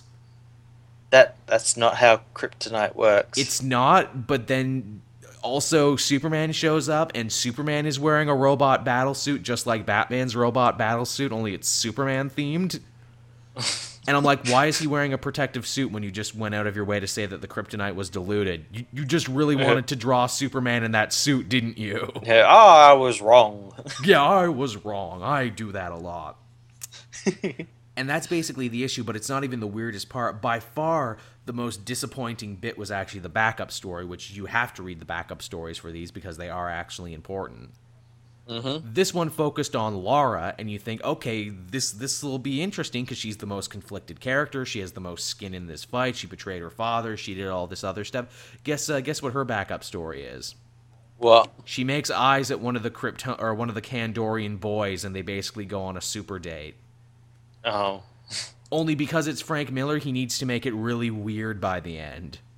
oh, so like they, they go get hookers or something. No, they start fighting each other, but Lara's like, "Yeah, I like that," and then they start hitting each other and making out, and hitting each other and making out.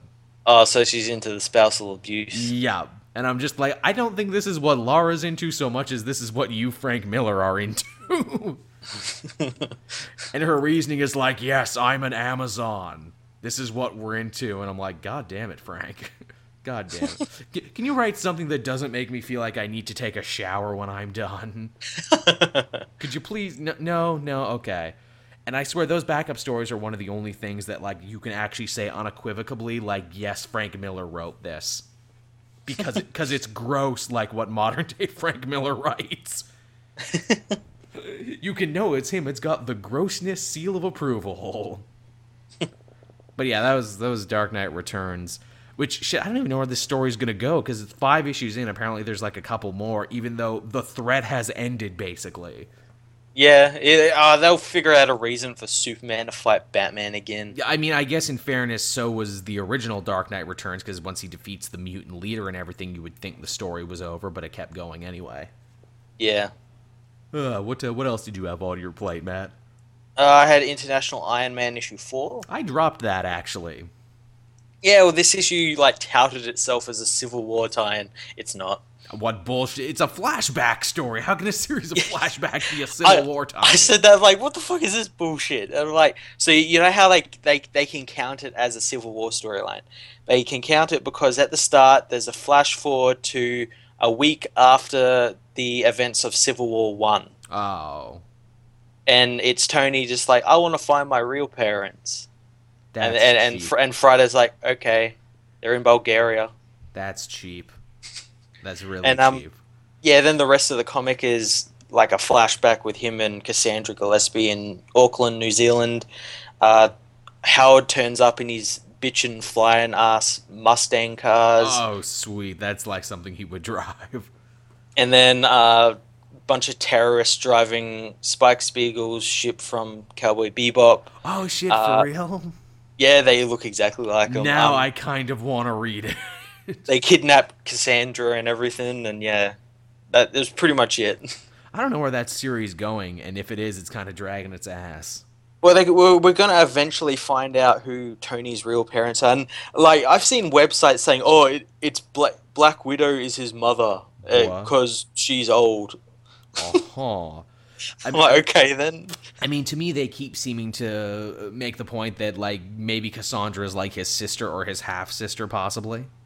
Yeah, something to do with him. Have they I'm have they boned yet? Because if they haven't boned yet, I I think so. They, they they have been romantically involved. Like he, they they arrived in Auckland, New Zealand because they like ran away from their parents. I remember everything. that much. I read the first Yeah. three.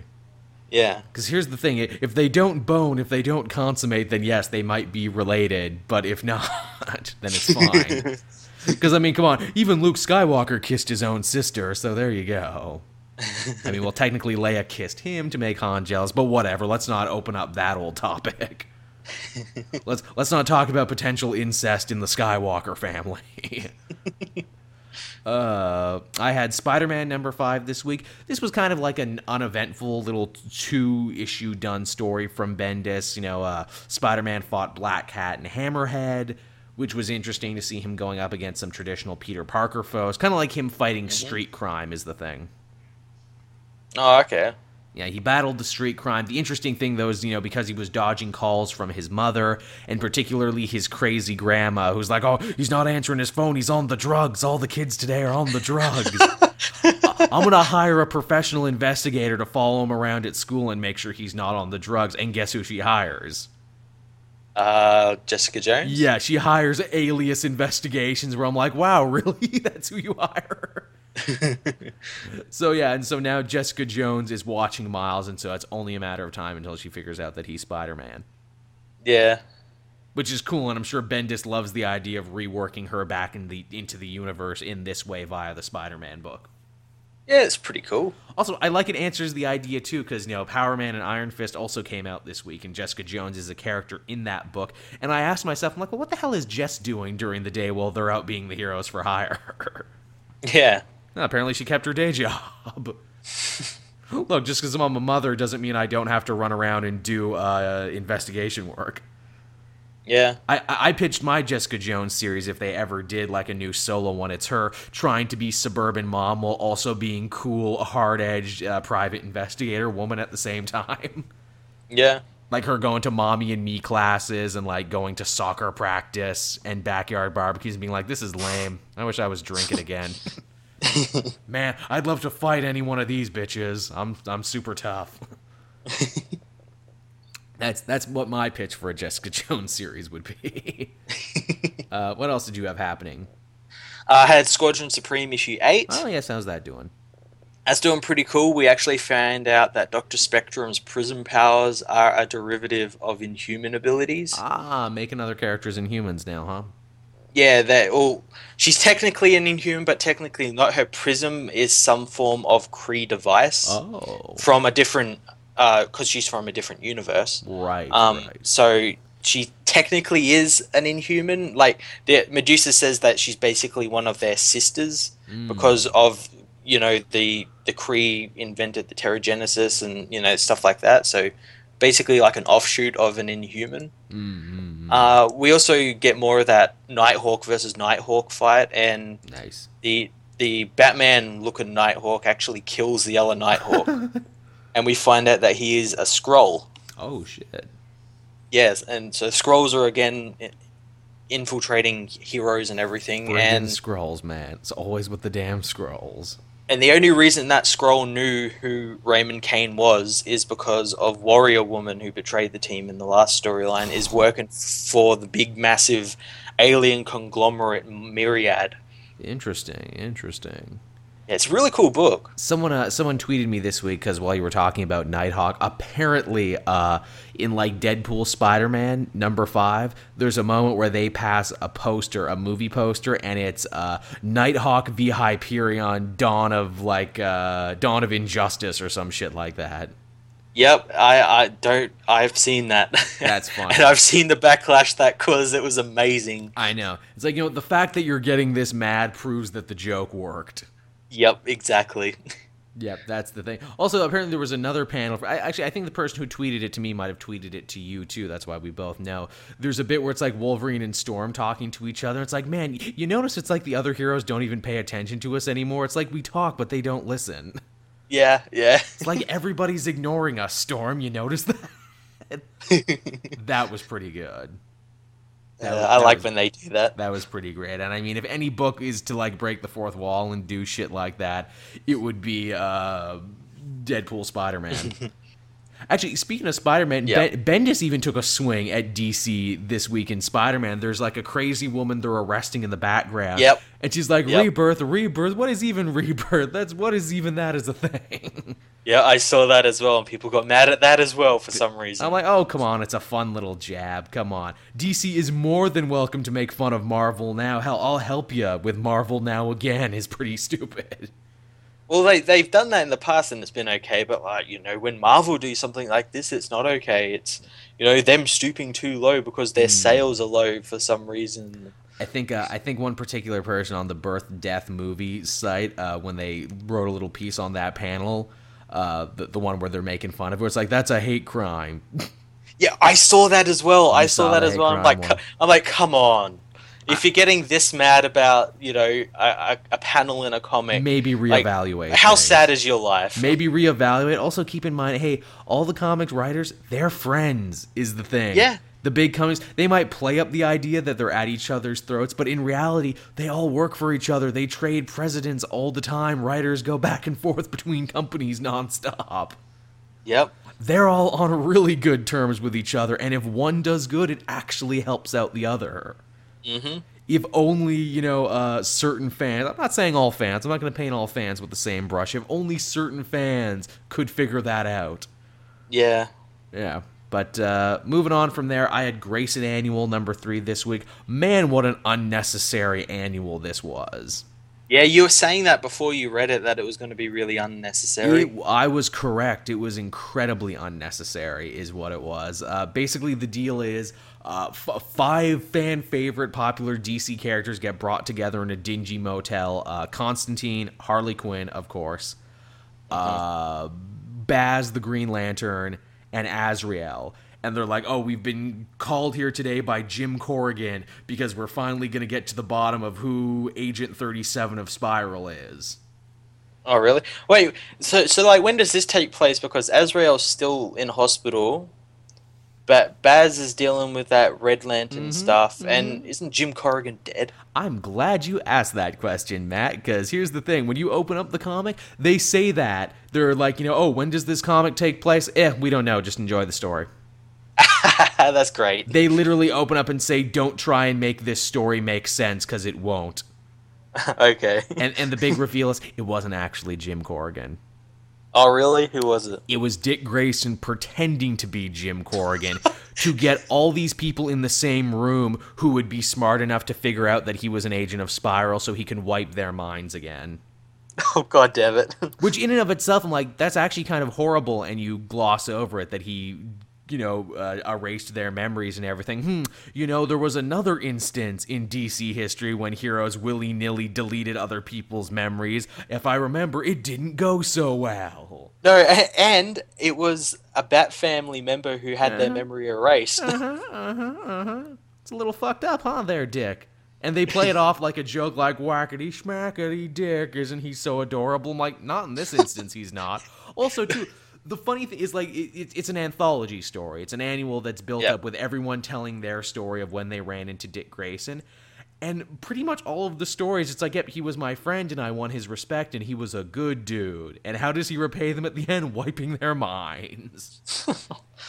Like, dude, Azrael wouldn't rat on you. He's basically in the Bat family now. Constantine wouldn't have ratted on you. He's basically in the Bat family. Baz wouldn't have ratted on you. He's a member of the goddamn Justice League now. The only one you had to maybe worry about was Harley Quinn. But then you know what? Yeah. She's crazy. So you could turn around and say, don't listen to her. She's crazy. Yeah, yeah, exactly. And she's kind of turned over a new leaf. Yeah, she's better now than she's ever been. Also, it's funny too in a, in her little story. Uh, they- they're trying to what is it? rob a collector, like a rich collector guy who collects supervillain memorabilia because he has a canister of Joker gas, you know, from the Endgame attacks. Uh-huh. Dick wants to get rid of it because it's too dangerous. Harley wants to get rid of it too because she's like, no, this is too dangerous for anyone to have. And in the end, she ends up snagging it because she uh she sneaks a little kiss off Dick Grayson. I'm like, ooh, you kissed Batman in your Valentine's Day issue, and now you've kissed Dick Grayson. Man, you're just you're just making the rounds on everybody, aren't you? Yeah, she's collecting. Yeah, watch out, Superman. Actually, apparently they're going to be working on a new Superman Harley Quinn crossover that's going to pay homage to the classic uh, Superman versus Ali comic. I did. I saw the I saw the cover for that. I'm like, that's ridiculous, but then I'm like, you know what? A story like this should be ridiculous because Superman versus Ali was also ridiculous. Yep. I'm glad you're keeping up the grand tradition of ridiculousness. But yeah, Grayson Annual, you can skip this one. You know, it doesn't even have the added benefit of at the end where it's like, oh, well, does he put the Nightwing costume on at least at the end? Nope. they, they never even allude to Nightwing the whole time. Oh. So yeah, that was that. That one was really unnecessary. It's not bad, much like Dark Knight Returns three, but don't don't waste your money on it. It is completely a not required piece of reading. Yeah, okay then. Uh, do you have anything else? I had Scarlet Witch issue seven. Oh yeah, how's that going? It still continues to be a really cool book. This time she heads over to China, into uh, Hong Kong, uh, and helps uh, a woman there deal with something called the Dark Tongi. And, I- yeah. that, that sounds vaguely familiar. Yeah, it, it's pretty awesome. It's just like old school, like Big Trouble in Little China, Japanese Chinese magic sort of thing. Is uh i- i- is she driving a truck like Jack Burton? It's like let me tell you, the old Pork Chop Express. But me, Scarlet Witch, you know, uh, Maximoff. I haven't been everywhere and done everything, but I've been pretty close. Yeah, she thinks she's the hero of the book, but she's not. And it's, it's her little Asian sidekick who's the real hero. yep. Ch- China is here, Wanda Maximoff. Wouldn't that be a fuck of an issue where they just take the Scarlet Witch and throw her up against, you know, like friggin' James Hong? that would be. It's like literally just her versus Lo Pan. I'd read the hell out of that. I well, the Dark Tongi is basically Lo Pan anyway. Nice. What, what, what do you think of the fact that they're probably going to be remaking Big Trouble in Little China soon with The Rock? I, I I don't know. I love The Rock. I, I Who absolutely doesn't? love He's him, super charismatic. but at the same time, like you can't remake that movie. Like everything about that movie, at like all the characters, like Kurt Russell Mhm. and all those, all the characters and everything, made that movie. even even the joke of the movie where it's like hey Yeah. mr big tough white american action hero isn't actually the hero in fact he adds very little and only is a hero by the end by getting lucky would they be willing to do that with the rock would they be willing to have the rock be like a big dumb guy essentially I think like if The Rock is a fan of the movie, he'll probably say that and try and get them to do that. And yeah, maybe they could. Or, or what if they made The Rock the little Asian guy? oh guy? jesus Yeah, Oh. And Kevin Kevin Hart is is is the Jack Burton. Jeez. Man, all the articles and think pieces and hot takes that would come out of there. I was like, well, technically, The Rock isn't white, so is it really yellow face? Is it only yellow face when white people do it? uh, that would be funny. Uh, I read All New, All Different Avengers this week. Fun story was the All New, All Different Avengers versus Annihilus in the antimatter universe. That's always a good time. The real funny thing about this is so you know, they win their fight and everything, and they're leaving. They freed all Annihilus' slaves, and they're high fiving each other back in their own world. And it's like, hey guys, did you see where Spider Man went? I thought he was behind you. I thought he was behind you. Ah, crap, we left Spider Man in the antimatter universe. that seems like a bit bit of oversight. they home aloned him is what they did. They home aloned Miles Morales. Uh, so is he going to be like setting tra- traps for like the wet bandits and oh god, I like hope, Joe Pes- Joe Pesci Annihilus is gonna like get like burned in the face and everything. Trying really hard not to swear in a kids movie. I hope that's how Miles beats him. He builds like a bunch of traps out of webs, and Annihilus just keeps tripping over them. oh man, you might have pitched an amazing series right there, Matt. I'm totally behind that. Uh, what else did you have going on? Uh, I think that's about it. I had a couple more books, but I haven't gotten around to read them yet. I'll, I'll lightning round through my couple. Black Panther number three. I like this book, but at the same time, I fear this comic, and I rarely say this might actually be too smart for me. really? Yeah, it might actually be too smart for me. You know, Ta-Nehisi Coates is writing this story that is ultimately more about Wakanda and its political state than it is actually about T'Challa himself. Oh, okay then. And in fact, every time they cross over to T'Challa, he's either beating the shit out of people, which is awesome, or he's complaining to his stepmom, going like, "Oh, I think I may have done more bad than good on this one." and she's like, "Yeah, maybe you did." and then and then while this is going on, we're following this rebel leader named Tetu, who's saying, you know, Wakanda lost its way. It puts too much stock in its vibranium and its technology. I want to unseat the royal family so we can go back to the good old ways, you know, when Wakandans revered magic and spiritualism and all this other stuff. Then you've got the Midnight Angels, who are two like rogue Secret Service agents working for the royal family who stole flight suits and who are now going around and like fighting Manape and everything and like trying to free people from you know uh, rebel oppression because the royal family is too busy to do that. And then you got like Black Panther's sister, who was Black Panther before and was ruling the country. Then she was in a coma, but now she's like in the Matrix and the Matrix is telling her to be like, you know, to tell our stories when you wake up from our coma, because you know you were once a queen and you'll be queen again. And I'm like, what the fuck is even happening anymore? There's a lot going on in this Black Panther book, and like on one hand, I should be happy that it's not just you know like poor man's Batman in Africa, but at the same time, it's like Black Panther isn't even like a secondary case; he's like a third tier character in the comic that bears his name. it's really weird. Uh, I got Extraordinary X Men and Uncanny X Men. Again, Apocalypse War continues. Yeah. These were better than the previous issues, but I still wouldn't call them good. What's what's the deal with this Apocalypse War anyway? Like, what's the story behind it? Uh, everyone is different. They're actually not connected. they all they all carry the Apocalypse War subtitle, but every book is running its own story. So basically, we couldn't be fucked making an interconnected storyline. So here's a bunch of smaller ones. Mm-hmm. Basically, uh, in Extraordinary X Men, they got blasted to the far flung future, which is just like Secret Wars, only instead of Secret Wars, God King Doom, it's friggin' Apocalypse. And they need to save a bunch of mutant embryos, but none of that matters now because apparently the embryos have been gone all along. Uh, Colossus is a horseman, Deadpool is a horseman, Moon Knight is a horseman, and that should be awesome, but it's not. No, that that that would be awesome. Moon Knight as a fucking apocalypse horseman. Oh, it's it's amazing. He has a fight with Nightcrawler in this, which should be great, but it's just like up oh, two panels and it's done. Oh. Uh, then in the Uncanny book, uh, apparently Warren Angel showed up again, even though he's supposed to be dead and maybe he's a clone, maybe he's not, because Genocide Apocalypse's son is creating like you know Archangel clones for something. Mm-hmm. They don't say. I assume it's something evil. I assume it's to try and take over the world, but they've never said.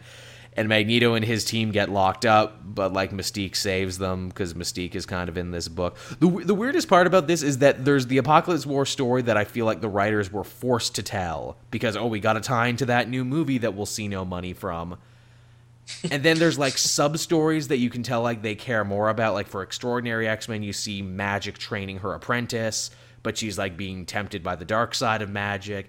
And then for Extraordinary X Men, there's like the Morlocks and Emplate and Monet, and it's like, oh, it feels like Cullen Bunn wanted to tell this story more but he's being forced to tell the apocalypse war story. they're they're very like I, I, think I said in my review for Uncanny before we started here. What a creative black hole this event turned out to be with just these books spinning their wheels endlessly. But thankfully, these were the penultimate issues. Yeah, yeah. So it's basically, come on, we got to wrap it up. Wrap it up here. because we'll probably have Civil War tie-ins next. Yeah, well, yeah, we, there, there was a Civil War time for X Men, but I didn't get around to reading it. It's pretty good. I, I liked it way more than the Apocalypse War stuff. Yeah.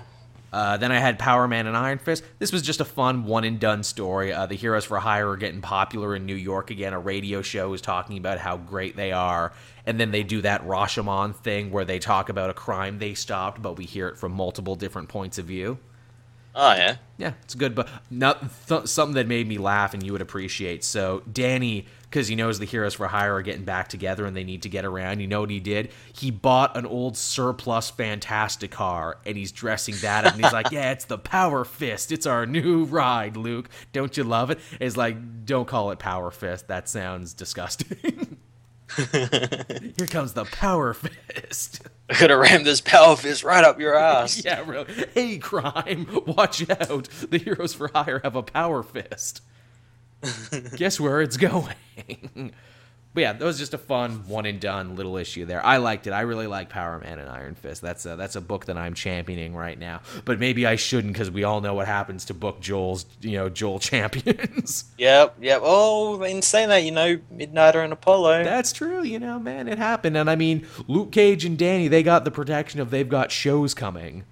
Yep, one show coming like this, like in a couple of months. Yeah, like at the end of September, right? Doesn't that when Luke Yep. Cage comes? Shit, that's Yep. not far away at all. Ah, that's gonna be good. Lots of good TV on. Ray Donovan just came back. I watched both episodes tonight. I forgot that it came back last week. I need to catch up on that. I think I'm uh, like half a season behind. It's good, good shit. Uh, Ray Donovan came back. BoJack Horseman is coming back this month. Nice. Friggin' love me some BoJack Horseman. Never has a show made me laugh more, but also made me depressed simultaneously.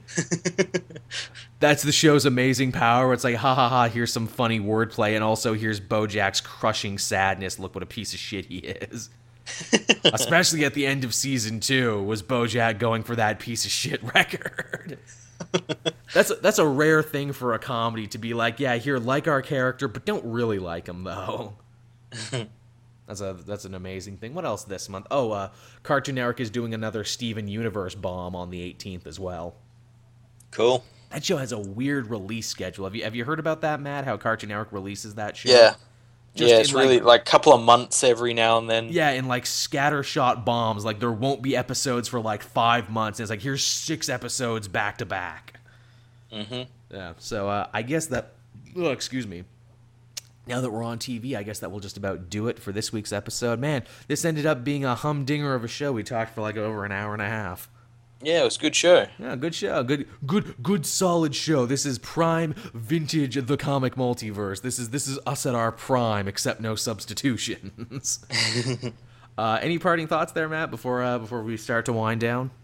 Uh no, not really. Look out for more of my reviews. Uh, There's a big week this coming week. Is like I've been looking at all the comics coming out, and it's a it's a juggernaut of a week. Actually, shit. Let's uh, let's look at that. Actually, come, Matt. Stall for time while I Google this. I got my list.